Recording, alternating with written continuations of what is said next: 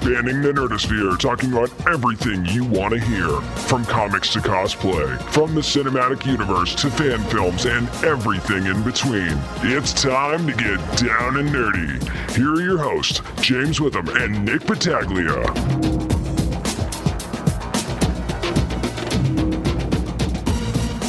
Every year, it's one of our biggest episodes of the year. This year, just happens to be episode 122 of the Down and Nerdy podcast. And just like the East Coast, it is hot, Nick, because we were talking about San Diego Comic Con International 2016.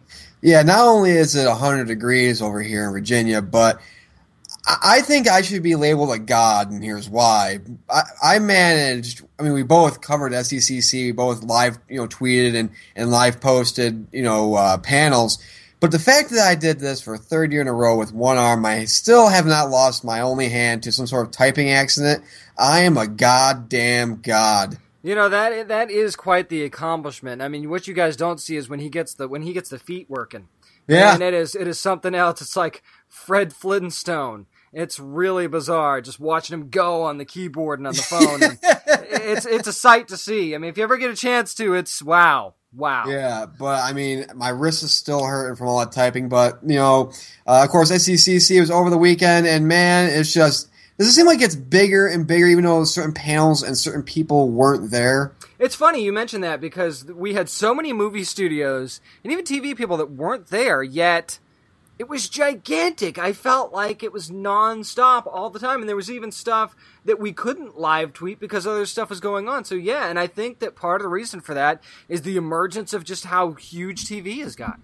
Well, not just that, but you know, you're looking at also different types of panels. Like you're looking at panels like you know women in comics panels and people who are gay you know transgendered bisexual right, having yeah, their own yeah. panels and you're having you know so it's pretty much it's spreading to these you know diverse panels and you're covering more things and it's just again you look at the schedule the schedule itself is like 36 pages long and there's like five to seven panels going on at once every, almost every hour Right, you know? and that doesn't count the signings and all the other stuff. By the way, I'm James Witham alongside. The Merc with one arm, Nick Battaglia, and man, we're just gonna power through this entire SDCC weekend. Of course, we're gonna kick it all off by talking about what happened in the realm of the comics. IDW, Marvel, DC, all had some pretty cool announcements over the weekend. We're gonna get to those next on the Down Nerdy podcast. Hey guys, this is IDW senior staff writer and editor Tom Waltz, and you are listening to the Down and Nerdy podcast. Well, nerds, normally we get out our long box and we tell you what's reading this week, but of course, as we all know, it was SDCC this past weekend. So guess what? We're in panels and covering panels that had to deal with comic books, so let's do that this week.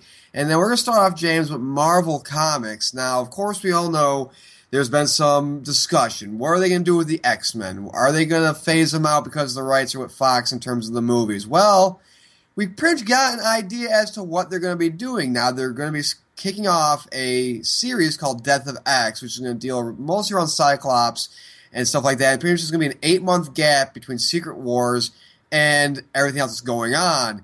So here's the thing that culminates into a winter uh, series called X Men versus Inhumans. And suddenly it seems like your assumption from a couple shows ago is more and more dead on that the Inhumans are going to be the ones that eliminate the X Men and kind of the Inhumans become the new X Men because there's plenty of similarities there for sure. Exactly. Again, the title I should switch it around. Actually, it's Inhumans versus X Men. But guess what? Here's the reason why, and this is going to continue as all bail because there's been some fires, some some poking between the two factions. But pretty much what this is going to come down to is Medusa pretty much because we, if you haven't read the comics lately, there's this, these Terrigen mists that are pretty much going around the world, and they're creating these new Inhumans. However, the problem with that is it pretty much causes mutants to get to what they call like mpox, Right. which pretty much causes them to go insane and get mm-hmm. sick and die, pretty much. So pr- what happens is Medusa has this idea of the X Men in order to you know make sure the Inhumans live and these mists stay intact they can float around and make people inhumans and we can live longer and make our kind stronger.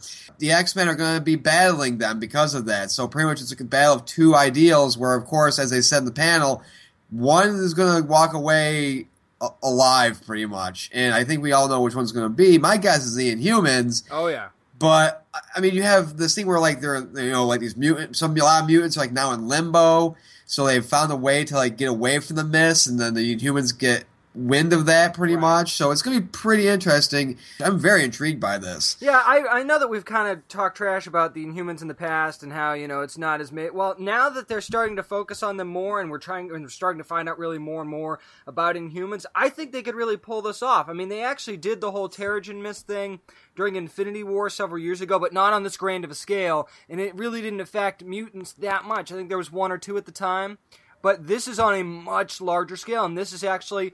You know, good for Marvel, a pretty darn good reason for them to be fighting each other.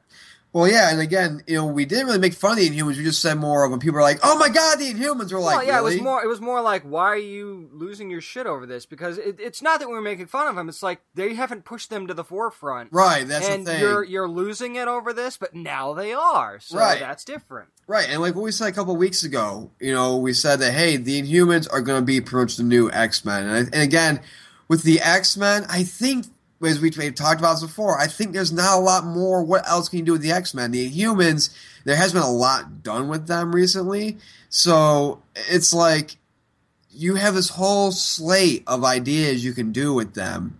You know, Yeah, there's just like the X Men and years ago. There's so many different ways that you can go and that you can take it. So, of all the stuff that we've seen Marvel wise at SDCC com- as far as comics go, this is the one I've got my eye on. Exactly. Now let's go from Marvel, of course. Let's transition into DC. Now, DC, we're not going to highlight a lot because it was mostly a lot of their panels were surrounded around Rebirth. We did get the chance, though, to see some art from up- some upcoming stuff that's coming in the fall, like Supergirl and stuff mm-hmm. like that, and it looks pretty interesting. But something that really caught our eyes, though, James, had to do with Vertigo and Young Animal. I gotta be honest, man. We didn't really know much about Gerard Way and his uh, new imprint with DC Young Animal, and they actually called it in the panel. They called it a pop-up imprint, which doesn't necessarily speak to the possible longevity of it, but basically, it's like, hey, you know, succeed or fail on the stories that you tell. And I gotta tell you, man. I mean, other than Doom Patrol, which I mean is already kind of established in the DC universe, it's like it's the Doom Patrol is like the island of misfit toys in the Right. DC universe. They're the throwaways kind of thing. So, but there's some really interesting series. Like, I mean, there's Shade, the Changing Girl, which is basically an alien that comes to Earth and kind of uh, inhabits the body of a girl who is a bully. Right. So that's really interesting. But there's one that's going to be set in, in Gotham called Mother Panic that I think is going to be really interesting. Basically, it's based on a an uh, elitist woman, a rich woman who's obsessed with cybernetic enhancement. Right, you can kind of see a little bit from the suit what the suit's going to look like. It's Mm-hmm. like you take the the helmet, especially. You take Iron Man's face, you put Batman's ears on. That's what the helmet pretty much looks like. Mm-hmm. But the interesting thing about this, though, had to deal with the art and the types of things they're doing. And pretty much, I mean, they joked at DC. They're like, like yeah, all the, the you know people who are be you know working to to publish this stuff. They're freaking out because of all the, the types of inks they want to use. They want to use black light ink. They want to make Yeah. they want to make a black light comic, pretty much. There's going to be a peel away cover for Doom Patrol. You can actually peel the cover off, and it reveals like you know secrets about the upcoming universe. And there's a gyro on the cover. And I mean, I mean, give him credit though. I mean, there's definitely a lot of the art, and especially the colors in some of these books, is really, really popping. So. I mean, it, it seems weird, but is that a bad thing? No, because it's intriguing. Now it's it's one of those things where you know we talked about this off the air. Was pretty much like it's a move where you put all your chips in the table and you say this is either going to flop or this is going to cause it to be one of the most uh, intriguing and interesting books ever or series ever. And people were wondering like, okay, you have this musician coming in. What does he know about comics? Well, I want to tell you, he actually worked on uh, several volumes of the Umbrella Academy at Dark Horse. Right, And he was also he was also an intern at DC Comics years ago. So he knows about comics. Yeah, and in the panel that showed, man, he definitely showed a deep love and a deep interest. He was talking about being in, in, uh, influenced by Grant Morrison and all this other stuff. So the guy knows he knows the history and he appreciates the history. What he wants to do is put a, you know, only his mind can understand it spin on it and just see what happens. And I mean, like, like I said, DC's uh, bigwigs called this a pop up imprint. So basically, I think that they're saying, hey, do what you want. We'll let you do exactly what you want.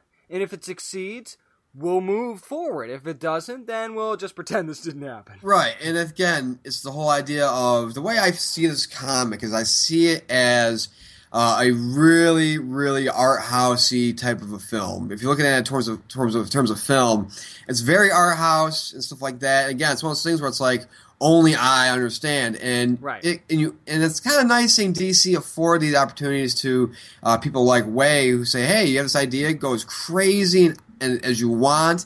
But hey, if it doesn't sell, we're pulling the plug. So Yeah. again, that allows the creator, the writer, the artist, whomever, to say, okay, here's all these ideas. Let's not throw them at the wall. Let's combine them. Let's try to way, make ways to make comics interesting and, and go in branches that people never thought were imaginable. Yeah, exactly. And I think it's one of those things where there's not a whole lot of huge names attached right now, and I actually think that that's a good thing.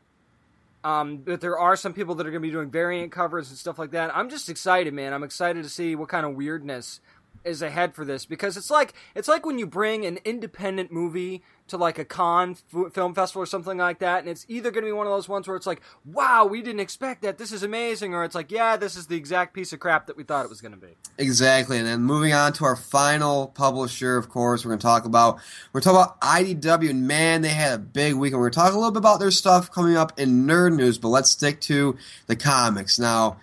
I'm to let you pick this. There's a lot of interesting titles. Where do you want to start? I mean, let's start with the with the cr- the fact that we've got crossovers continuing with Star Trek and Green Lantern, and we've also got Batman and TMNT Adventures. So that uh, TMNT Adventures series that you reviewed a few months ago, they're going to bring Batman into that world, and it looks like we're almost going to get like an animated series style Batman with this group. I think that it's cool that these are going to be going on still. Oh yeah, and I was a huge fan of the Green Lantern Star Trek oh, crossover because again, it was like you know Chekhov became a Blue Lantern and other people became different color lanterns and everything else like that within the Star Trek universe. It was very interesting. One thing IDW knows how to do very very well, and that's crossover things. That's crossover two different people, two different IPs. And I mean, doing this thing with Batman TMNT and Star Trek Green Lantern, I'm excited about it. Of course, it's continuing with Star Trek. Uh, they're going to come out with a, a series called Star Trek Boldly Go, which is pretty much going to follow the events of Star Trek Beyond, and that's going to be, of course, coming from the creative team of Mike Johnson and Tony Shasteen. Speaking of creative teams, dude, we're getting new creative teams for a Transformers book called Lost Light, which is going to come out post Revolution, which we're going to talk about in just a couple minutes. But here's another one a new creative team and direction for G.I. Joe. We've got Aubrey Sitterson and Giannis Ming. I'm not even going to want say me- you want Greek name. You want me wow. to say it? Because I'm yes, good with names. It's Giannis Milianis. Thank you. Wow. I mean, You're talk welcome. about talk about gyros. That was a that was a mouthful right there. Oh, Jesus Christ. Wow. But no, I mean it's it's interesting that they're going to do that because I think Revolution's going to be one of those things that, much like Rebirth, is going to change almost everything as far Yeah. as licensed properties for IDW. Yeah, and this week on our website, I uh, did a review, I wrote a review for ROM number one, which came out this week, and there are little lines, little hints of Revolution in there, kind of like a little bit of a, of a basis that they're building for it as you progress in that book. But going with Revolution in general, really quickly, I think that just from what we've seen about like the different series and just the concept of Revolution, I think this might be a war between the Transformers and a lot of the people within the IDW universe. Could be because remember they've been doing Transformers versus GI Joe Right. uh, in another series for a, actually for a while now. It actually seems like it's been going on forever. But I think that well, we got some interesting nuggets. Like we find out that a Transformer is going to join the GI Joe. Right. We were talking about this last night. I'll let you go ahead. We think it's Starscream. It makes sense. Very interesting, isn't it? It makes sense. Because well, mostly because again, if you've read the ending of Rom, it makes sense as to why it could be Starscream and Revolution. It joins the Joes or and stuff like that. Uh, also, they talked about uh, Citizen did about how they're going to pretty much make give everybody new looks, like update their looks, give them new things, and everything else like that. So they're pretty much they are they're they're they're overhauling a lot of GI Joe, which I think is is Yeah. in this I- time in it's time. 2016. It's time. Yeah, it's time. I mean, they def they said that Hama was going to have a, a run that was outside of the continuity. So Yep. I think that that what have we said before? Give me a classic run that's going to make the the older fans happy, but then let's freshen things up with a different run. And it seems like that's exactly what they're going to do. So very smart on their part. I'm just excited for Revolution. I'm excited to see what what's going to be coming out of that. Both the post Revolution titles that they were talking about in uh, in September, and some of the other stuff that's going to be coming out of that. I just think it looks like finally combining the Hasbro universes. It's Right. Just, every book that's come out so far, Mhm. it just feels like it works, doesn't it? Yeah, it does. And what's interesting is, remember they they have this whole Hasbro has their movie universe. So, will Revolution maybe play a role as to how the Hasbro universe is written? You know, this new writers' room and everything else. And, And then- hints and winks and nods here and there, possibly. Yeah, yeah. Right, you know, you see like little four-inch micronauts running around. Yeah, uh, and that's the thing interesting because you're a big. I want to get your take on this. You're a big Micronauts fan. You're a huge Micronauts fan. When you found out, hey, they're going to be put into the regular universe and they're going to be four inches tall, what was your first thought about that? My first thought, of course, was how is this going to work? But then my next thought is, let's see how much damage that they can do. I mean, think about that. You could fly into a transformer basically Right, and take them out from the inside. That's a possibility, or spy on them from the inside. Right. You know, fly, and you're not going to know that they're there. So you know, there's tactics there that we're going to be able to see, and especially with the with the ships and the vehicles and stuff like that. It's going to be really interesting. Can you 'cause imagine? It's just been a see- good run so far. The Can Micronauts. can you imagine seeing like an army of Micronauts ships just flying to like Optimus Prime or something like that? How I think that'd be kind of hilarious in a sense. That would be really funny. I mean, I don't know how they're going to do it or, or even what side they're going to be on. Right. But, um, I mean, think about like Ant Man times, times like 10. Right. You know, you've got not just one, but a bunch of them. And granted, there's no super strength there, but there's, you know, the suits and, like I said, even the vehicles and stuff. There's a lot of stuff that can make for some creative storytelling. And of course, when it comes to other books, of course, Paul Cornell Ryan Kelly to be bringing their Vertigo series Saucer Country back into the form of Saucer State at IDW coming in 2017. Also, Jack Kirby's Fantastic Four Artists Edition is going to be coming out as well. Uh, there's going to be a Jurassic World series. I can't wait to see that. There's going to be a, a Misfits series, which is going to be pretty much a spinoff of Jem and the Holograms from Kelly Thompson, and the cover's going to be done by Shori. And, you know, I mean, there's just a lot. Like, there's a thing called Insufferable from Mark Waid and Peter Krause, and just a bunch, Yeah, a even- list. Even they've got another imprint called It's Alive coming, which looks like it's going to be kind of a horror type imprint too. So you know, maybe challenging Dark And- Horse there a little bit. And the way I want to end this segment is by talking about the Eisner Awards real quick. But first of all, John Barrowman is a goddamn gift to the world. Yes, he is. I mean, the Squirrel Girl, the Harley Quinn. Yes. I mean, how can you go wrong? That guy should host everything. Yes. Uh, but to top it all off, IDW actually won a few Eisners, actually, won three awards, uh, including Best Reality Based Work for March Book. So, again, congratulations to them for winning those Eisners, and congratulations to all the Eisner winners for this year. And I'm going to tell you right now, man, I know this is a different publisher, but we had Gene Ha on the show a while back. If Mae does not win for art, it's a crime. I know. Even colors. I mean, it's got to win for something. It's a beautiful, beautiful book, and there's a lot of beautiful books out there. But this one, there's just something about it. I really, really hope that that Gene gets a little bit of a bump for this next year. And there's, and there's a bunch of our a bunch of our friends that have been on the show that uh, we'd like to see get recognized as well. So hopefully that is the case. And before I forget, there's one more thing we forgot to mention. The way we did Oh, that's right. Yeah. Well, I mean, Jeph Loeb has been calling us. He's like, show the thing, show the clip. And we're like, knock it off, Jeph. We're, we'll get to it. We're gonna do it at the end, Jeph. We're going to do it at the end, Jeph. So, what we're going to do is talk about the Legion trailer. Of course, Fox's FX Legion. The first trailer of it was shown at the Cup of Joe panel for Marvel. And listen, it's X Men, but when you go really, really deep into the canon, into the characters, like when you're not away, when you're away from the team and you're going off with different people, I was a little bit confused by it. I was confused too. I'm not gonna lie. I mean, it definitely looks interesting, and it looks like the power set will definitely be interesting. Right.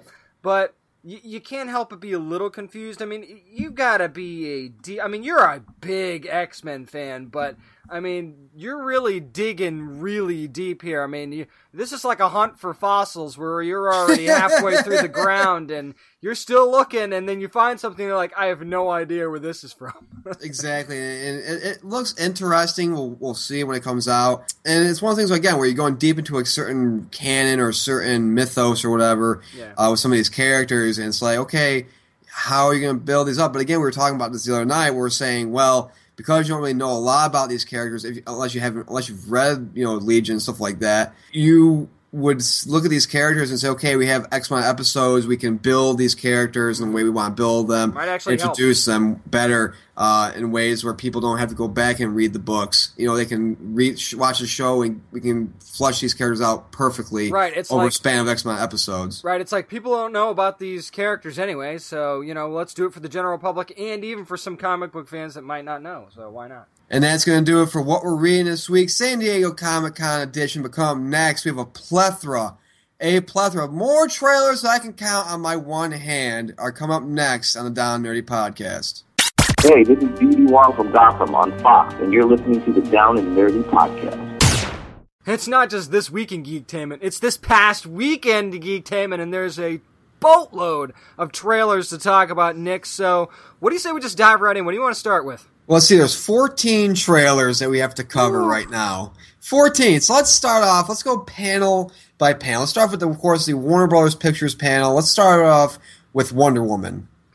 Man, I was so happy. Let's just put that out there right now. My wife watched this trailer six times. Really? Six. She is all in, and I think for female fans, that's exactly what DC and Warner Brother wanted here. It was picturesque, it was beautiful, it kicked ass, it was even funny, which I didn't expect. Well, again, that's I think the lighter side of DC we're going to start seeing in these movies, and I think that when you look at this movie, watching this trailer only fueled my thing of this is what should have kicked off the DC universe Yeah, I agree. I totally agree. because not only does it take place in World War One, but you have you know it's Wonder Woman. You know, it's not like you're starting off with an Aquaman movie or a Cyborg movie. You're starting off with Wonder Woman. You know, and if you want to go in chronological in time, it would match. And you know, so here's the thing is Ares going to be, you know, the main villain? There's that scene where she's walking in what seems to be that, that ball Yep. or party, and you see him standing there as the guy, you know, that's not announced who he's going to be, but he played Stryker, I believe, in uh, X Men Origins Wolverine, and Yeah. they're saying that he might be Ares. So, Sure Diana, seems like that, doesn't I'm it? telling you, man, when she walks in, she has that sword attached to the back of her dress. I'm like, okay, shit's about to go down. That's exactly what I thought when I was watching it too. And it's funny as she was fighting in the World War One setting, all I could think to myself was, "Man, if we had Wonder Woman, that would have made that." lot I know, huh?" I know, right? I mean, but that's I want to say is that's so cool. The way Patty Jenkins it looks to be shooting this is I like that we're getting the old school type of battle, you know, sword and shield versus the modern tech, if you will, of machine guns and mm-hmm. rifles.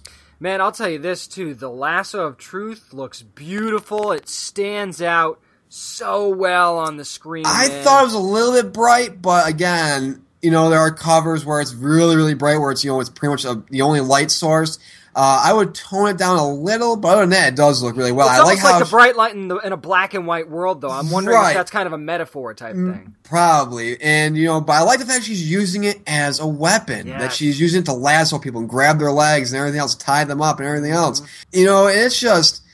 uh, her fighting style looks fluid and beautiful and strong. Like when you see her fight, you get the sense of this is a strong, strong woman. Oh yeah, and the, the thing at the end of the trailer where she was talking to the secretary, and she's like, "Where I come from, that's called slavery." Yeah, like, that's- that's funny. That's and that's great, but it also shows the strength and the feministic ideal Right. of Wonder Woman. you Without know? without shoving it right in your face like some movies tend to do. You know, I like that they're doing it this way. yeah, and the way she says it, slavery. Yeah, like, like I'm like, that's pretty awesome. And Chris Pine's like, okay, come on, let's go.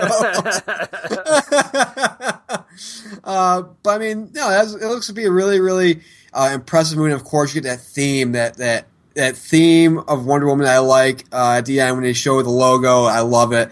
And then that, of course, transitions into Justice League. Now, I will say this: after I watched this probably about ten times, I immediately was blaring Jack White's Icky Thump nonstop. You know, didn't it seem like when this struck? First of all, I didn't think we'd get this much footage. Second of all, Right. um, I didn't think they'd release it. And third of all, didn't it seem like everybody was linking arms and going happy, happy, joy, joy, happy, happy, joy? Because it's like we're happy now. It's okay. they're happy, I think it's like, hey, we're gonna infuse some light in here. right, but it's Have like Zack Snyder's like I can be happy too. right. Well, again, I think it's gonna be more witty than happy, really. Yeah. And uh, you know, you look at this thing, and you know, Batman is pretty much you know trying to, you know, get the Justice League together, him and Wonder Woman, but he was pretty much Bruce Wayne is looks to be doing most of the recruiting. Uh, I'll say this, man, Aquaman looks fucking awesome. He does, and he looks like he's going to be a real huge force to be reckoned with. Because that, and I think he's going to be a, Dude. little bit of a pain in the ass in terms of Bruce oh Wayne. Oh yeah, well, I mean that goes true with the new badass Aquaman that Geoff Johns brought to light too. Well, so that should not surprise people. And remember, he is, you know, both of land and sea, so who knows what his mindset's going to be like in that. Uh, I do like, I mean, the scene of the waves just crashing over him, I thought that was great. Uh, and then one person who we felt like, really? How how's this going to work out with this casting was Ezra Miller. I'm telling you right now, after this trailer, I am sold on him as Barry Allen. I'm just gonna go. I mean, come on. Come on. You can't see that and not be sold on the dude. He practically stole the show in a Justice League trailer with Right. everybody in it. I mean, I, and maybe they did that on purpose because of people saying that when they weren't sold on him, especially especially after the really short cameo in Batman versus Superman. Man, he's going to be such a good Barry Allen, and he's talked about being a fan of Grant Gustin's as well. And you see some of that kind of awkward movement that we see from Gustin's character on TV. I think that it, it's just going to match up so well. And the suit, stop complaining about the suit. The suit, I like it. I like it too because it's based not solely, but it's heavily influenced by the Injustice suit. And remember, there was that report that came out a while, I think it was a month or so ago, that hey, Bruce Wayne is be making some sort of tech and stuff like that for all the Justice League members. So, you know, and certain gadgets. So maybe the suit, you know, granted, uh, we see when Bruce Wayne's there, but you know, who knows? Maybe he does something to, you know, alter it some way. Yeah. But uh, I think they'll all change and evolve a little right. bit Now- as we go, for sure. Now, my main worry, of course, though, is that this is a, a still a Zack Snyder hell movie, so we'll see how it goes. But I'm not gonna lie, man, Cyborg. I you want to talk about a character who's kind of like I don't say machismo, but he's really uh, got that angst. I mean, granted, he was a football player turned into a robot, so I think he could have enough angst if, as there is. Yeah. But I think he's going to be the one. You want to talk about thinking somebody that's going to be on guard most of the film? I think it's going to be him. and it's fresh for him too so the anger's right there boiling up at the at the surface so i think that that's part of it and i think we'll see that ease off a little bit as he evolves as a character in the dc universe. And i'm not sure how many movies he's going to be in either so that's another thing. But i think because it's so on the surface we'll see a little bit edgier uh, cyborg than we usually would Right, exactly. And again, you know, with this movie, again, it's helmed by Zack Snyder, but I think this is his last shot. the guy got booed okay he Yeah, boo- he was the only one that got booed He got booed, and, I, and rightfully so. But I mean, you know, I, I look at this movie real quick before we move on to the next trailer. Um, you know, it's one of those things where it's like I know Batman vs Superman, I didn't like it at all, but after everything with John's taking over the whole DC universe pretty much as the head, and I'm just looking at this as like. I know it's a trailer. I know it's only two minutes of probably what's going to be a two and a half hour, three hour movie, but I still, as a nerd, as a comic book fan, I have a little bit of optimism, and you have to have that. that two minutes, two and a half minutes, felt so much different than any two and a half minutes that Batman vs Superman put out in any trailer or first first look or whatever, and that it just showed Geoff Johns' influence showed so much through this. So I have more hope going into this than I did going into Batman vs Superman. Exactly. And the next trailer we're going to talk about is Kong Skull Island. Now, one thing we've pretty much found out too about this trailer as well is that hey, it's set during the Vietnam era. It's it takes place. Well, I mean, it's shot in Vietnam, but in the jungles there. But this takes place during the 1970s. Seriously, guys, go back to the comic that Nick reviewed a couple weeks ago, The Kong Skull Island from Boom Studios. Get it. Because this, I mean, it shows the indigenous tribe, which we see in the trailer. We get to see why they go there and everything like that, why they end up on Skull Island in the first place. It's just such a great setup, and so many comics fail to do that. But this seems like it's going to be such a great setup to the movie. Right, and Tom Hiddleston much is, a tracker, and they sh- and then they asked the director, you know, why did you set this in the Vietnam era and stuff like this and this time period? And he pretty much said, hey, I wanted to set in an era where we felt like there was a part of the Earth that hasn't been discovered yet due to GPS technology and stuff like that. He's like, I wanted to set in a modernist time where we can have certain technology, you know, eh, eh, like you know, of course, like helicopters and certain things that they may be using in there. But pretty much just said he wanted to set in that time period and in that setting because of just the nature. He wanted you to pay attention to nature and stuff like that.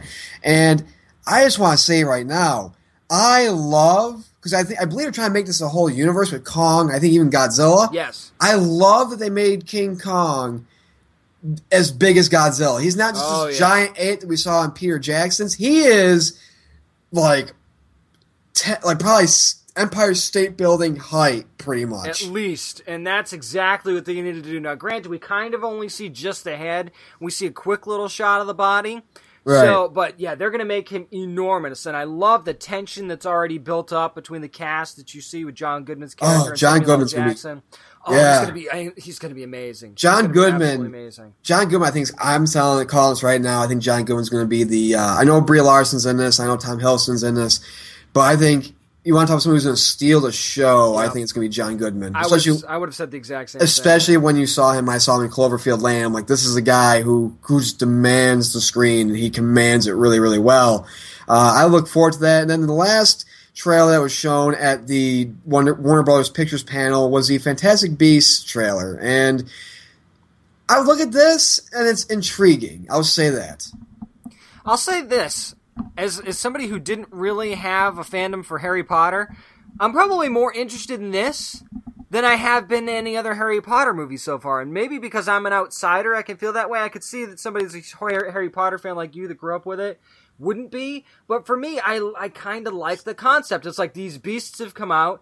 And they, you know, if they're provoked, they'll attack you. But we need to catch them before they get hurt or get Well, hurt no, by no, man. I, kind of I didn't mean you know I didn't like the trailer. I'm not going to be excited for this movie. I'm going to be excited for this movie when I go see it.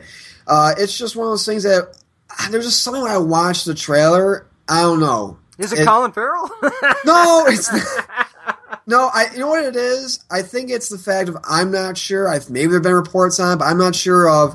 Is this going? Because remember, this was a book that was that Harry had or one of the kids had for like one of their classes. So Yeah, is this yeah. going to be like a story within the book, or is this going to be taking place like within the legit Harry Potter world? Yeah, see, that's, a good that's a good question because remember in the Magicians, the show, it, it's based. You know, there's a book that they read, but then it find you find out it's an actual place. So maybe they decide to go that route where you think it's a book, but it's an actual place Right. type deal. So they might do that. Right, exactly. But I mean, it looks interesting. I mean, I like the time period that it takes place in, and uh, you know, it's this whole these beasts have gotten out, and he's got to put him back in the bottle, pretty much. And, yeah, uh, and, and the mankind themselves seems like they could be playing kind of an enemy in this too, which I Yeah. think is an interesting take. pretty much, it's, it's one was one of those things where it's like you know they you know they call them uh, no magics, you know, non magics. That's the American term for Muggle. And they're saying, you know, like when they get scared, they, you know, and they're fearful, they do drastic things, and that's what we're going to see in this movie. Right, exactly. You know, people feel what, what they don't understand, as the old saying goes. And of course, Marvel f- capped off the night with their Marvel Studios panel. Now, listen, they did show the Guardians of the Galaxy trailer, or at least what appears to be a clip from it from Volume 2. But James Gunn says they're not releasing the trailer because it's the whole thing of like, you know, they, people waited in line for Hall H. They want it to Right. be that way. We're not going to describe it because it's like, even though we know what it entails, it does, we don't want to talk about when not everybody has seen it. You know? Yeah, and same thing with Spider-Man: Homecoming. I know we got a little bit of that as well, and they did release at least some concept art, so you could see Vulture and everything like that. But uh, we don't feel like it's our place to to describe these things. When they do decide to release something, we want you to be able to see it with fresh eyes and, and be excited about it, not to get anything spoiled. So I, th- I mean, I think that's the stance that we're going to take on it as well. We're going to respect their uh, their stance as well. Exactly. So, of course, let's just dive into the trailer that they did show and release.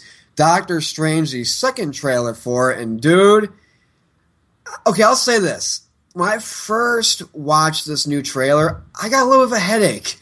yeah, well, I mean, it's hard, and I think that this movie is going to be a little bit of that as well, as far as the aesthetics go, because I mean, there's going to be so much going on. I mean, like worlds turning and all this other stuff. But Right. I, I got to tell you, you know, you know how big of a fan of, of magic stuff I am, and the fact that we're going to get a little bit of an edge on the dark universe of Marvel finally right. in the MCU. I'm so stoked for this. I just want to say that it's probably no more badass of a gift right, right now than uh, Benedict Cumberbatch and Stephen Strange just throwing pretty much the cape, coming, like throwing it on him pretty much. Yes, When he's I mean- walking. And he just looks like he belongs in I know. suit, man. It's just like he was born to play this. I mean, you could say that a lot about Benedict Cumberbatch because he's awesome, but this is the character that I think is really going to let him stretch himself. You know? Mhm. And I'll say this right now: this trailer, after this trailer, people need to stop on the whole Tilda Swinton thing because this shows Yeah. why she was picked to play the Ancient One. Yeah, I mean, we really need to stop. And I know that there's a lot of sensitive issues going on right now, Right. especially in the world of Hollywood. But can we stop and at least give people a chance to play the roles that they're given before we start judging? I mean, if she ends up sucking, or it ends up that, you know, maybe they should have picked somebody else, or maybe somebody of Asian, Asian descent or whatever, once we actually see the movie, okay, you can harp on it then. But for now, can we at least give her a chance in a two, two and a half hour span to see if she was the right person for the part before let's ripping this apart? Right now, here's a big. Here's my main concern with Doctor Strange. Now, this deals with the whole mystic side of Marvel. You see buildings bending, you see stuff like that happening. You know, things being condensed and everything else. How are they going to discuss and you know let people know what's going on who's watching Right, this right. without them being confused or throwing in so much like magic style words that people can be like say I got it, but they didn't get it. You know, It, it's like a movie based on anything militarily, and there's too much military jargon, or something that's based on computers and hacking and coding, and there's too much coding jargon, and the average person's going to go, "What?" yeah. you know, and they and you kind of drift off at that point because if you don't understand what the hell is going on, you're not going to remain interested. So I, I, right there with you. And my only fear too is, of course, Mads Mikkelsen. We now know he is going to be playing Ca- Kaecilius in this movie. Again, it's the villain thing that Marvel's kind of had a problem with a little bit, where we see him in a trailer like, "I am death, I am this," but really, what you know, what I'm saying, like, Yeah. What's gonna what does that entail? Like, well, what kind of a fight will we see? Here's gonna be the interesting aspect of this because we all know that Chiwetel Ejiofor is playing Mordo. Will we see? Because remember in the trailer we see him kind of fighting alongside Stephen Strange. Will we see Mordo kind of turn towards the dark side of Dormammu? We have to. We have Will we to. will we see that interesting change of character? You know, the guy. Will we see the guy saying, "No, this is the Wi-Fi password. We're not savages too." I dis I dislike Stephen Strange because I should be the you know Sorcerer Supreme, Right, not right. him. By the way, doesn't Sorcerer Supreme sound like a style of pizza you would order? or something at Taco Bell. Right. To get, you know, like that special limited time offer. Get Right. your Sorcerer Supreme that'll also come with six tacos and nachos or something like that. I don't know. But uh, I think that this is pretty. It's gonna be pretty uh, interesting of a film. Again, it's gonna be. I think of all the Marvel movies, I don't mean to sound belittling. I think this is gonna be the first Marvel movie that makes the audience think. Yes. Yeah. Well, I mean, and there's nothing wrong with that either. There's nothing wrong with just having fun. No. You know, I will never begrudge Marvel for that. But yeah, this is going to be like an Inception type movie where you're going to have to figure certain things out as you go. Exactly. That's going to do it for, of course, the movie side of it. So let's dive into the television. Let's start off with the Arrow universe. Of course, it's been announced. Yes, Flashpoint is happening, and we got the first look at what the world's going to look like since Barry Allen saved his mother last season. Ooh, And at first, it looks like it's all sunshine and roses for Barry, and then you find out, okay, Iris doesn't know who he is, and all this other stuff's going on. And Joe doesn't like him. right? Joe hates him, but I will say, Wally Keiynan Lonsdale looks legit. As this kid Flash. Flash. Oh yeah, look at that. I mean, in action, I want. I said I want to see it in action. We did a little bit. I'm digging it, man. Looks good. It looks good, and you know we see, of course, Barry talking to Eobard, and he's like, "I Eobard's playing mind games and saying I'm not the bad guy now. You pretty much ruined your life. Nobody else did." I mean, I can't wait to see the little things that we see as a fallout from this. And you know, I, there were a couple of people that said, "Well, it looks like it's just going to be one or two episodes, and that's it." After seeing this, no, it's not. I think it's gonna be. I think it's gonna be the whole season. I think it's gonna be the probably at least halfway. at least half to three fourths of Yeah. the season because It's they do need to have some. They need to. They do need a few episodes for cleanup. I think so. I think that you will see that. But a you little bit. Before we move on to Arrow, you mentioned something very interesting. We were texting you earlier. What you want to tell people about that? Well, we were talking about the Legends of Tomorrow reveal, how they're going to do the Legion of Doom thing, which I think is really cool and a nice callback to my childhood. But I think that if you look at what's going on and everything that's happening with Flashpoint, doesn't it just kind of feel like at some point we're gonna get because of the Legion of Doom now a Justice League of America. Maybe not like a show, but a coming together at least because there's gonna be multiple crossovers. They announced that. And, and we're gonna actually hear themselves call themselves Justice League of America at some point. Yeah, and that's gonna be interesting. Because remember, they cast Superman, Supergirl now, so it's gonna be very interesting. Does this whole Flashpoint thing mean Thomas Wayne is going to be bad. Right, and we didn't get any of that, which I thought was interesting. So either they don't know if they want to do that, or they haven't struck the deal yet, or they don't want right. to do that at all. And they don't have to do that either, by the way. Just because everybody wants it and there was a rumor doesn't mean it has to happen. Right. Now, let's move on, of course, to Arrow. And pretty much you want to talk about from last season where Ollie, you know, Damon Darhk has been killed. And now everybody's pretty much left Team Arrow for the most part, except for Felicity.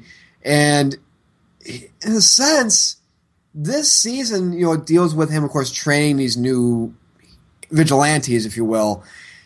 This, I think, is going to be the conflict of Oliver of him maybe wanting to do it alone compared to maybe he's training these people and they're like they're not good enough. And he's like, shit, I gotta go out on my own and do this. Yeah, and I think that we're gonna see that a lot in the beginning of the season. But I do like that we're gonna get kind of the teacher Oliver to see if he can be a mentor. I mean, obviously he did a really good job with with Roy and right. uh, and making him Red Arrow and Arsenal.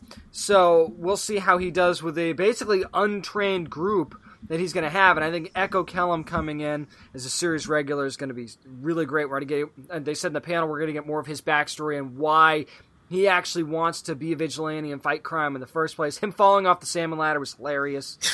um, but, I mean, it'll just be interesting to see how this new team is accepted because this kind of feels like a little bit of a reset button for Arrow a little bit, even though it's not because it's from Fallout it feels like a little bit of a reset button. So it'll be very interesting to see how us as fans react to how the beginning of this season goes. Yeah, exactly. And again, it's going to be really interesting to see uh, what they're going to do from a villain standpoint as well as the season progresses. Now, let's yeah, because we don't really know. They said Prometheus is going to be the one pulling the strings, but who's the villain? We still don't know. Right, exactly. Now let's move on, of course, to Fox. And let's start off with our good old friends, Joe Henderson and the gang from Lucifer. Man, did they give you just enough? Oh, they did. That sneak peek, or, or didn't they? They didn't really reveal much, but that was really good. So you kind of see one one character that really intrigues me, besides Mum, is the Ella character, the new forensic scientist. Yeah, she's a hugger. she's a hugger. She's perky, but what they also revealed, and I think this is gonna be really interesting, she is devout. Oh yeah, faith. So that's going to be really interesting because you know Lucifer plays no, you know he he says he's Lucifer. He doesn't hide it at all. So how is that dynamic going to be as we go? Right. And here's an impression. Here's the thing I'm going to wonder too. Will there be a point where he just reveals himself to her as Lucifer? Yes, that will be that will be really interesting. Speaking of reveal, revealing themselves, this looks like it's going to be the season of Maze because we're going to get the more the demon side of Maze this season. Well, remember there there the, there's a question between Amenadiel and Lucifer, and they're kind of talking. it's like, did Maze mm-hmm. release Mom? Did that's a good is, question? Is she the reason why Mom is back and on Earth and released? Because remember, she's trying to do anything to make Lucifer who Lucifer used to be. Right. clearly, this is the only thing that scares him. So this will be very interesting to find out what Lesley-Ann Brandt has up her sleeve this year. and hopefully we be flying any drones, so DB Woodside no, has that to was a great story. Give him a talking to. So we'll quickly talk about that real quick. So pretty much they're at the panel, and uh, they're talking about how the scene where they Lucifer burns his wings in the beach. Well, apparently, you know, it's a closed set. You don't want people recording. Somebody was flying a drone over the set, pretty much or near the set, and they, the security you know, they wouldn't listen to security. So DB Woodside yep. pretty much got up in their face and was like, "You better stop with this damn droid right now." And then the guy right locked him, ran and locked himself in his car. I'm like, dude, I wouldn't mess with DB either. I don't know what these security guys had going, but I wouldn't mess with DB. Well, I mean, we either. talked to DB. You know, we yeah. know, we know we know DB, and yeah, we don't want any any. uh And he's a nice side. dude, but if he turned it on, man, nope, I'm out. No, and uh, exactly, and you know, moving on to the things that are darker. There's a lot of thing dark things going on in the city of Gotham, and of course, Gotham is getting ready to kick off another season, and you know, man, I, this you know, we talked about how this show up until this point has shown the dark side of Gotham, how pretty much the city was always corrupt. It was never clean. It was always corrupt. This, I think, is critical mass, or at least at the Yep. the, the peak, I if you will, will of the Gotham being of Gotham being broken. And how much are the Court of Owls really going to screw Oh, things yeah. up this year? I mean, it looks like we got a little peak of a of a Talon, like a like a uh, zero year Talon Yeah. Mm-hmm. right there at the end. So that's going to be really interesting.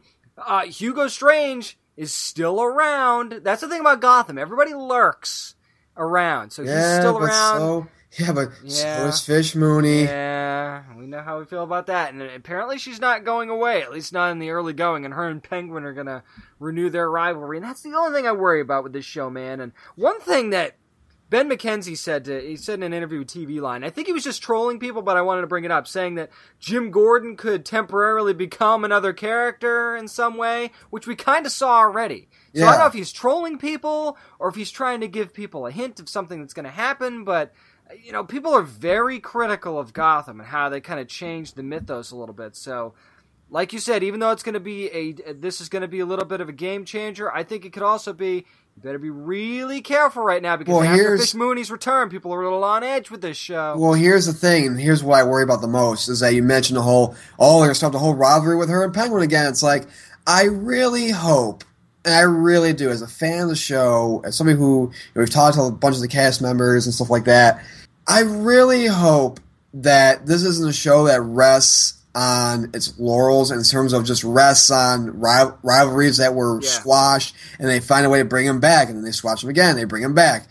I don't want that. I want to be able the best shows, especially ones that deal with comics, are ones that are able to close the book and open up a new issue and start new and say this was in the past. This person isn't coming back, and if they do come back, it's not till much much later on. Right, and that was our frustration with Agents of S.H.I.E.L.D. For a couple seasons, is that Ward, they wouldn't let the Ward thing go, and then they made it different. But then they did let Ward go, and we cried. right, exactly. So you can't win for losing, apparently. But they made it. They made it good, and I guess they're trying to do that with Fish Mooney. But I don't really think you can do anything with Fish Mooney. I, I don't. I don't like Fish Mooney. Yeah. I wish that they would have let that go. But I mean, we'll see. We still have plenty of good things to look forward to in Gotham, like Tabitha and and Barbara are going to open up a nightclub together. That's not going to be trouble at all. I'm sure. Yeah, man, it's gonna be very, very interesting to see what happens, especially with those two. But moving on, we're still staying in the DC realm.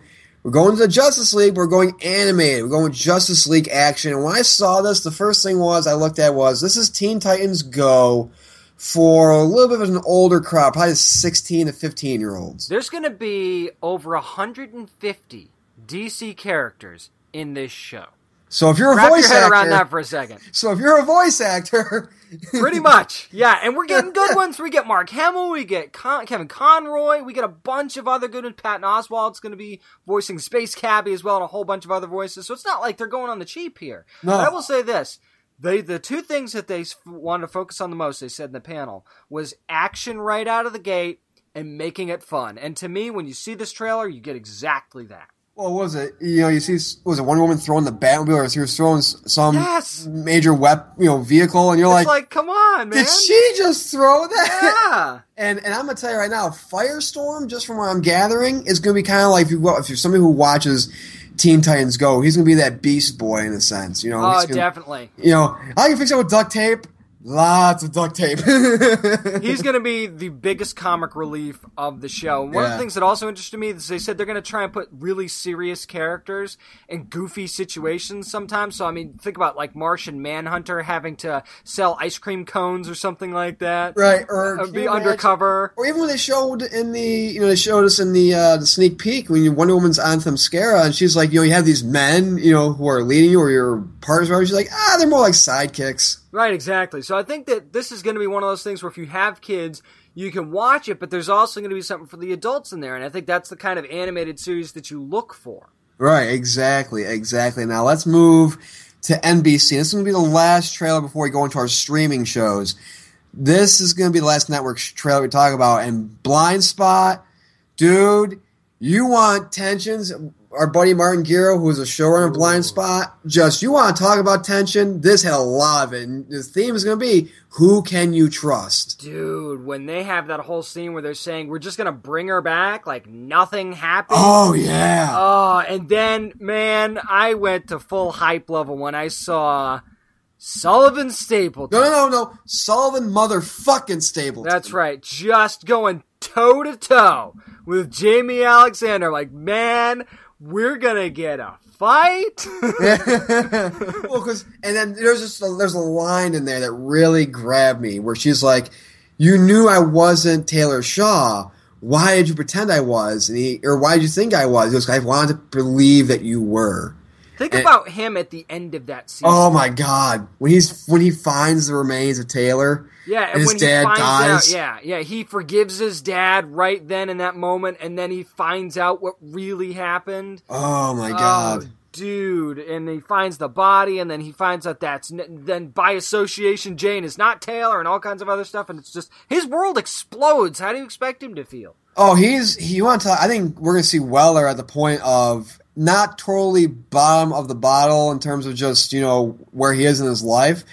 He's gonna be really really down, but he I think he's gonna be like, well, maybe there's a possibility, you know, or maybe you know, it's, it's one of those things where has to hold it together too, though. That's the thing. Right, be- right, exactly. And it's one of those things where it's like, is he holding it together to pretty much try to keep the team intact, or is it more of his own sanity and his Right. and his wanting to find and believe the best in people in a sense? Mhm, exactly. That's the point. I can't wait to see that. And let's move on to our streaming shows, and we got to look at Netflix's Marvel's Luke Cage. Man, I got to tell you, I am so hyped for this show. Man, Marvel knows how to pick a soundtrack with Netflix. Oh, when you play Wu Tang Clan to a Luke Cage trailer and you have him rapping somebody in a car Yeah. door, yeah. You got my attention. Here's the deal, though, man. What is it with Marvel and Netflix and hallways? I don't think I would never meet anybody in a hallway in any of those shows ever.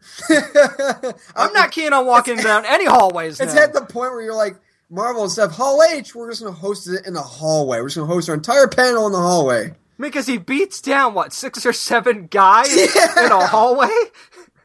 Yeah, pretty much. But I like that the whole thing. I'm just like, you know, you're this guy, and you know, the city needs you, the borough needs you, and you know, of course, Cottonmouth is going to be the main uh, person here, the main antagonist. And there was a scene that that was shown. It's just beautiful, where apparently, I, I believe this was the showrunner, or the writer of the show, was really good friends with Notorious B.I.G.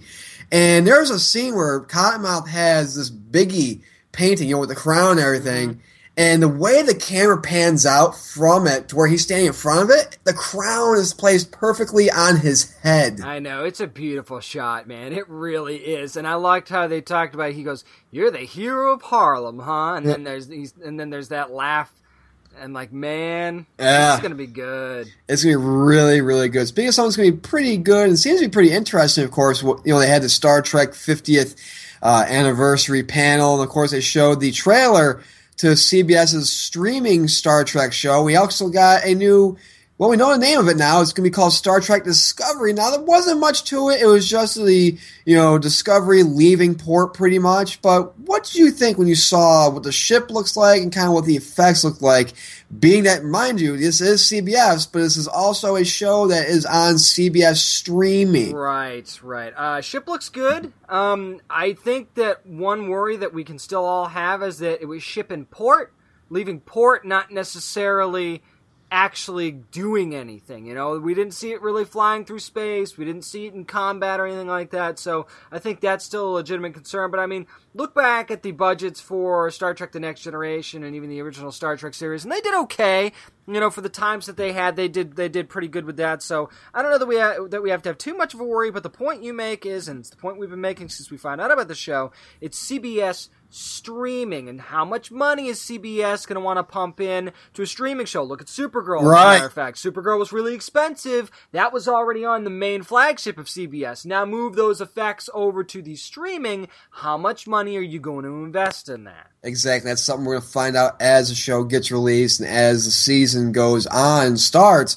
But that's going to do it for this week in Geektainment, or I should say this weekend in Geektainment. 14 trailers in the books on the show. Come up next, there was a bunch of nice and big big, news uh, that was announced at SDCC, including, yes, Vengeance is coming to Marvel's Agents of S.H.I.E.L.D.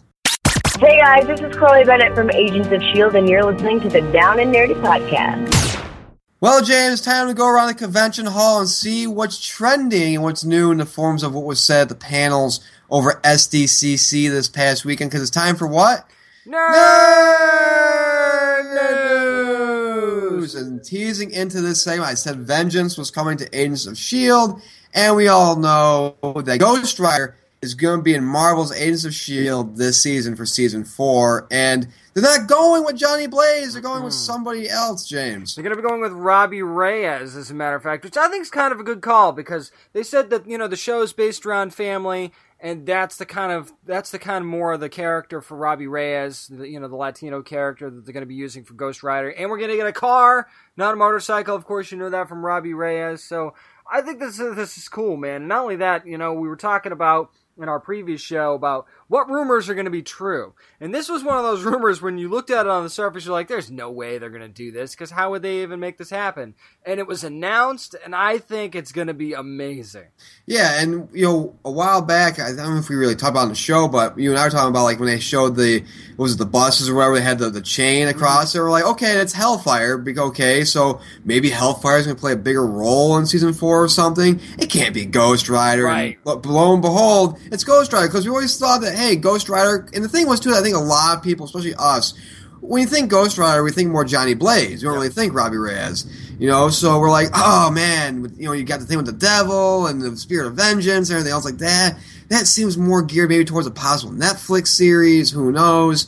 You know, but hey, I'm interested to see how they're going to pull this off, and I wonder how you know they're going to introduce him in this because they based based on the whole thing of vengeance is coming. So does this mean that he's going to be going up against Shield? Does it mean that he's going to be going after somebody we may not know? to Maybe tell you.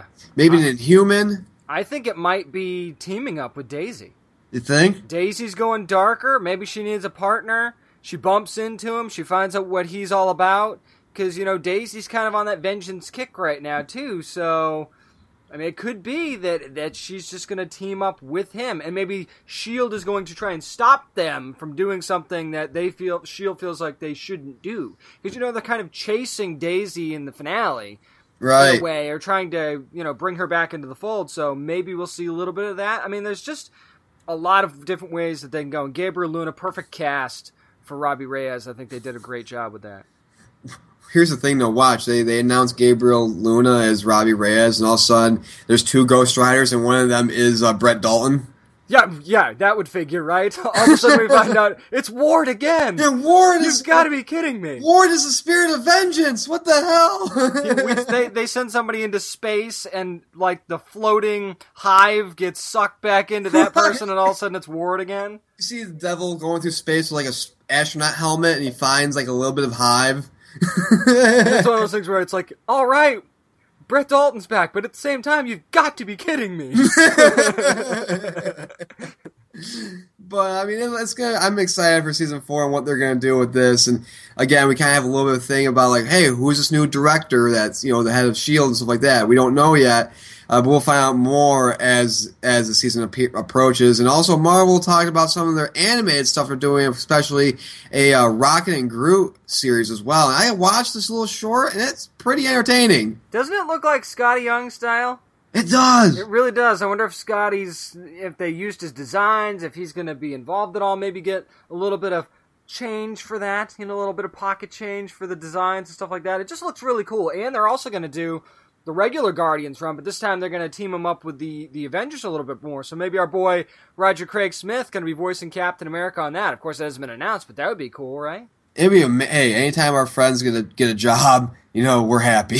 yeah, and and for the Hulk fans, they didn't leave you out either. They're actually going to do an animated feature called Hulk, where the monsters dwell, and there's going to be a Doctor Strange team up there. Even the Howling Commandos are going to be in this. How interesting is that? It's gonna be very, very, very interesting. Now, speaking of something that's very, very interesting, it's something that when okay, people, I gotta preface this.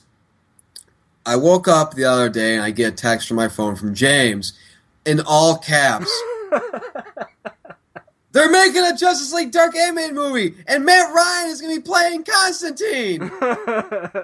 I was a little excited, I guess you could say. yeah. I mean, it's just great, and it looks like it's gonna be the next one. We got to see a little bit of the of the footage that they've already done for it. Justice League Dark gonna be coming out. Uh, all your basically all your favorite Justice League Dark characters, if you read the recent comic run, are gonna be in there. And Swamp Thing's gonna be in there. Even Black Orchid, they're gonna work Black Orchid, Orchid in there. The House of Mysteries in there. Zatanna, you name it, and they've got it. Exactly, man. And I mean, they got a really good cast list in here as well. And you know, uh, the only thing I'm diff- different about is the casting who they cast for Dead Man. Yeah, Nick Turturro, that was.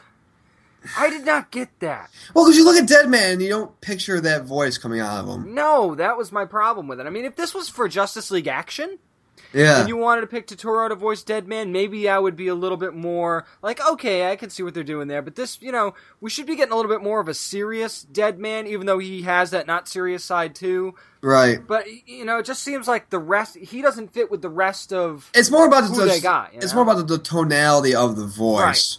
Uh, Right, and exactly. that's what it comes off as.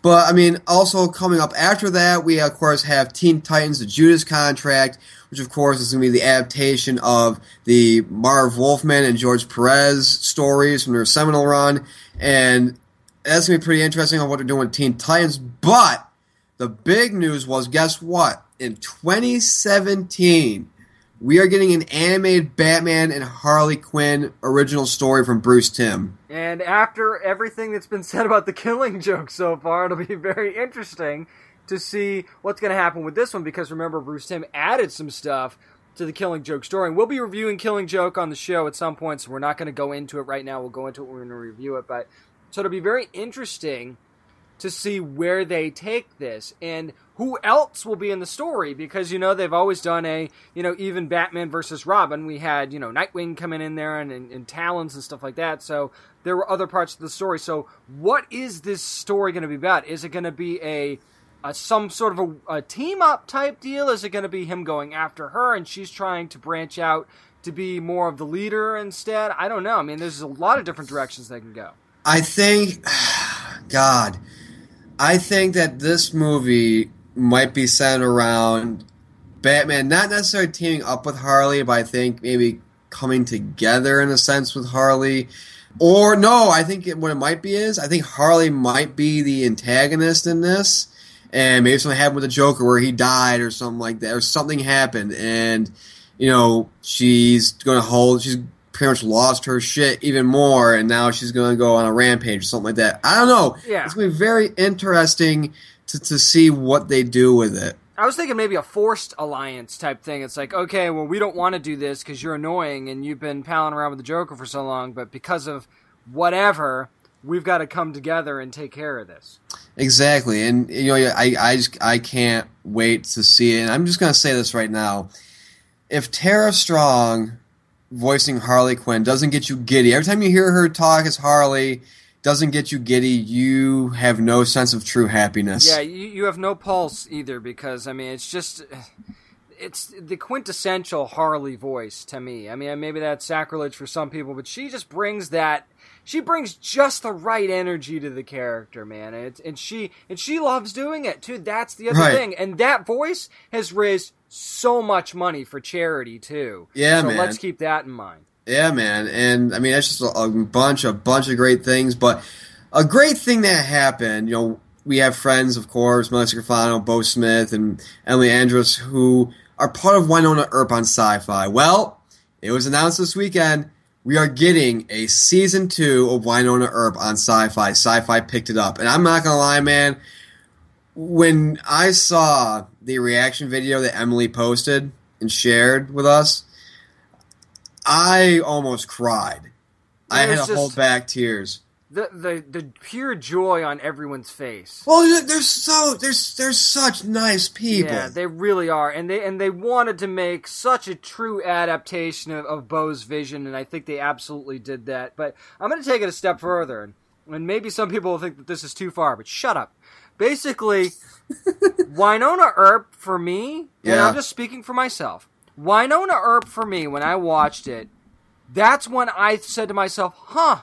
Maybe Syfy's onto something with what they're doing now. So basically, after seeing how much how great this was, Wynonna Earp was in season one, it's gonna it this is actually making me want to check out other shows on Syfy now like van helsing and and the incorporated that they've got coming up and stuff like that because of the success of Wynonna Earp because they had some stuff before that like dominion that i was like i watched i'm like okay i liked it at the beginning and then kind of trailed off.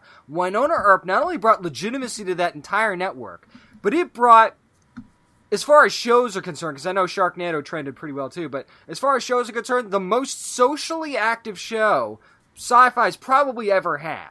Yeah, and I think, well, I mean, you look at this too. You look at sci-fi with Wynonna Earp, and also can't forget the magicians. You know, have I think ushered in a little bit more of a serious era in terms of Syfy, in terms of television, Right. where it's not, you know, you're not going to get Sabretooth versus T Rex Octopus, you know, every Saturday, you know, or Right, Friday exactly. night. You know, you're going to get some good quality original programming with the magicians, and especially with Wynonna Earp, man. I was talking to Beau Smith the other day, actually, and uh, I was just like, I was just so happy for him, and I'm just like, dude, I'm just so happy, Yeah. you know, that, you know, this was, this was going to continue for you guys and Tim Rozon and everybody else on the show and Dominique. It's just it's just so happy. I probably watched that video probably like twenty times, man. I said it's to Beau, I great. said it's about damn time. Right. It's like, why didn't they do this sooner? Right. I mean, I guess they wanted to make it closer to SDCC, and I wanted Yeah, to I touch on what you just said a couple minutes ago about Right. the magicians. Wynonna Earp gave me hope that the magicians would be good. Right. And that's one of the reasons I watch the magicians, and I love the magicians. So again, it's like Wynonna Earp was, you know, like how, how like Iron Man was the tent pole for the Marvel Cinematic Universe.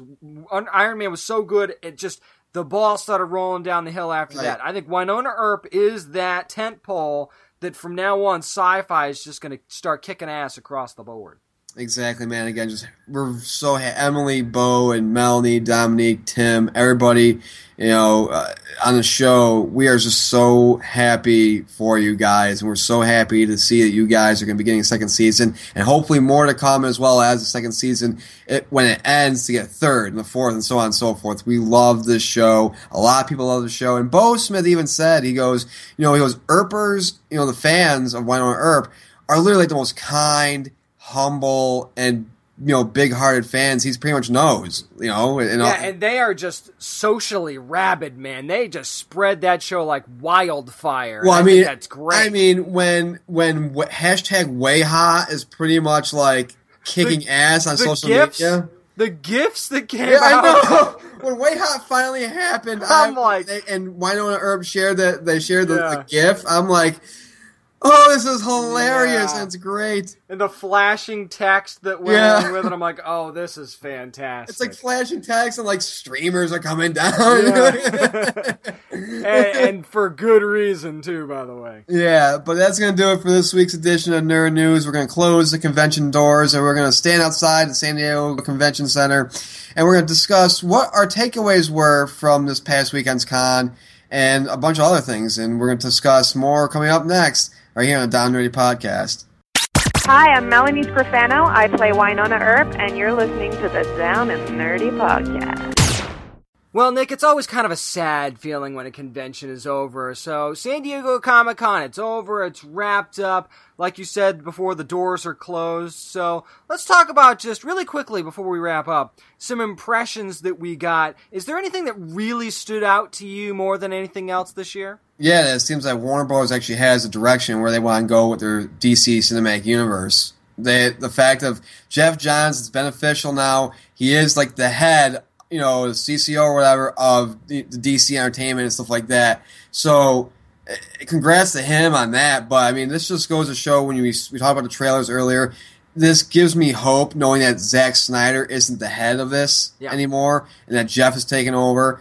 And it's just that blew me out of the water with all these trailers. I didn't expect to get ju- a Justice League trailer No. this early in the in the game.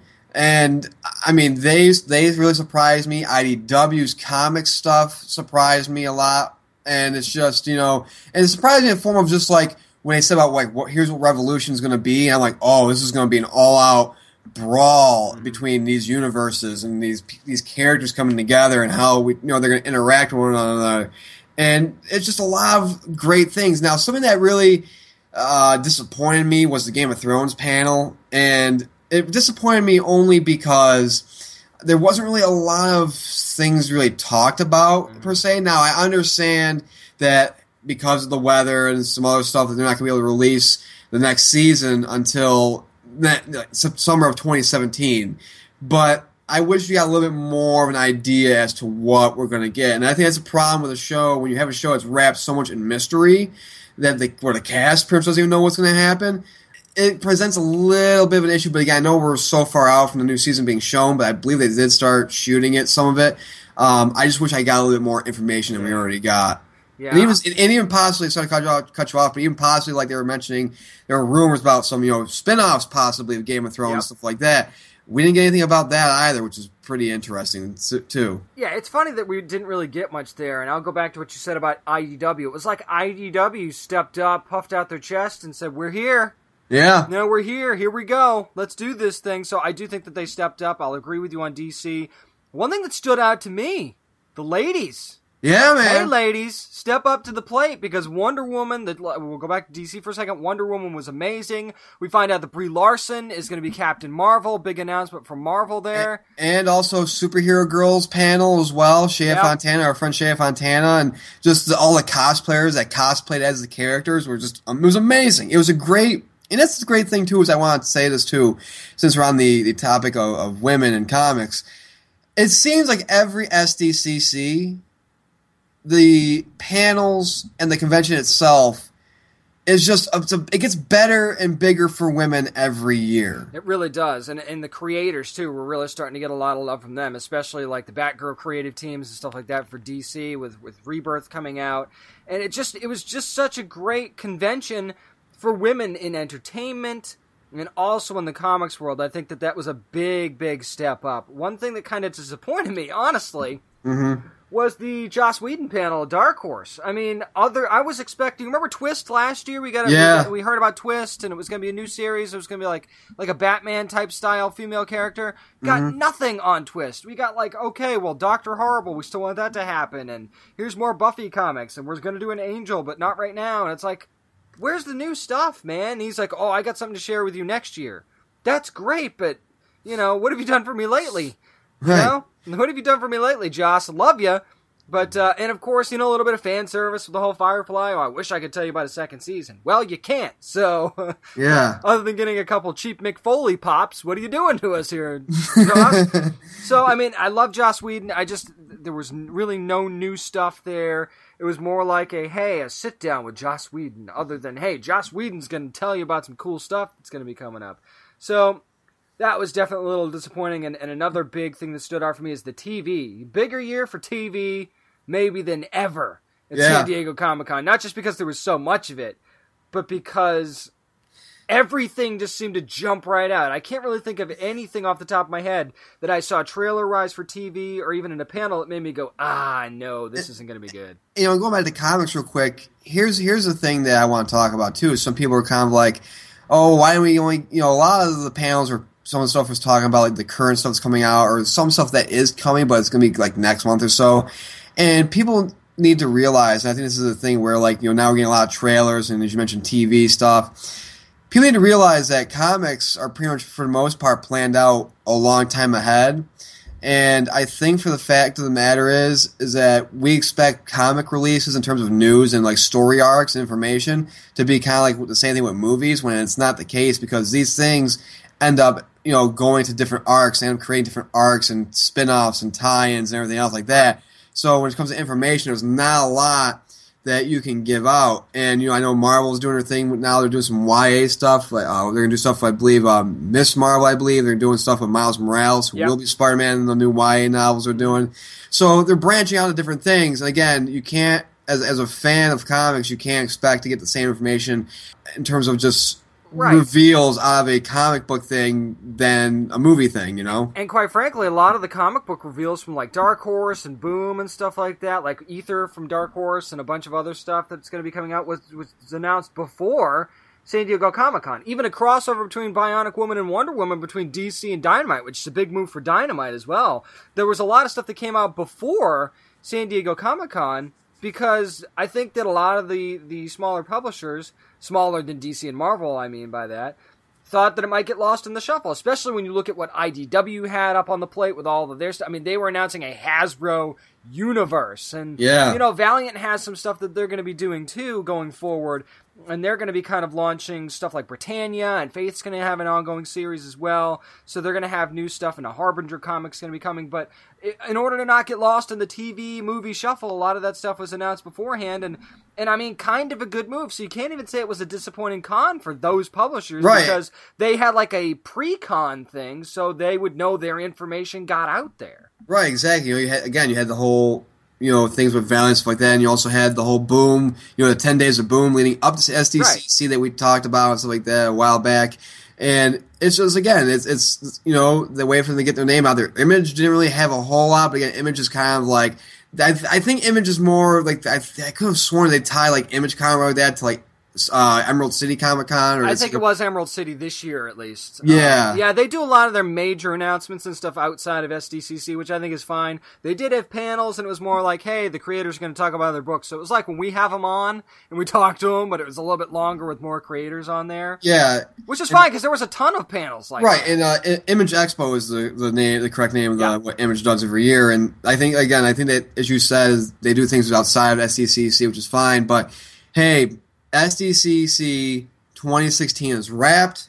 That pretty much, I think for the most part, I know con season kind of like it, it, it's a year round thing now with Wizard World and stuff like that. But I think really, when you really think about like the big stuff, it San Diego is kind of like the the Super Bowl, and then I think it picks right back up in the fall with New York Comic Con. Yeah, I think October is when it really starts to kick back into high gear with New York Comic Con, and then there's a little bit of lull around Thanksgiving, Christmas, and then we just pick things right back up again. Exactly. That's going to do it for this week's edition of the Down Nerdy Podcast. We hope you enjoyed our coverage of San Diego Comic Con 2016. Again, thank you for interacting with us on social media throughout the weekend and everything else. We had a blast telling you of things that happened, some news that came out over the weekend involving SDCC. And I'm not going to lie, my hands are still well, hand is still hurting from all this typing and everything else like that. But I'll be fine. I'll be fine. You've got the week. cartoon throbbing hand right now. I, I really, I really, really do. But hey, if you want to hear more of us on social media, hear our thoughts on social media, we're on Facebook, facebook.com slash down nerdy. We're also on Twitter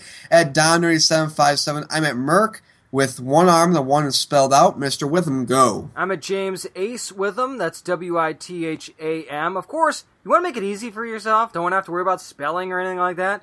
Go to downandnerdypodcast.com. You go to the About Us section. Our Twitter pages are right there. You hit follow, follow, and you're good to go. Not only Right. that, we've got everything going on in this week's show. You can even buy some of the stuff. We'll have movie posters up there from some of the new movies that you can buy on our this week section. While you're listening to the show you can cruise around and look at that stuff from our amazon store and a whole bunch of other stuff that we've always got going on. Our website is downandnerdypodcast.com And as always, Predative comic book reading, always bag and board your comics.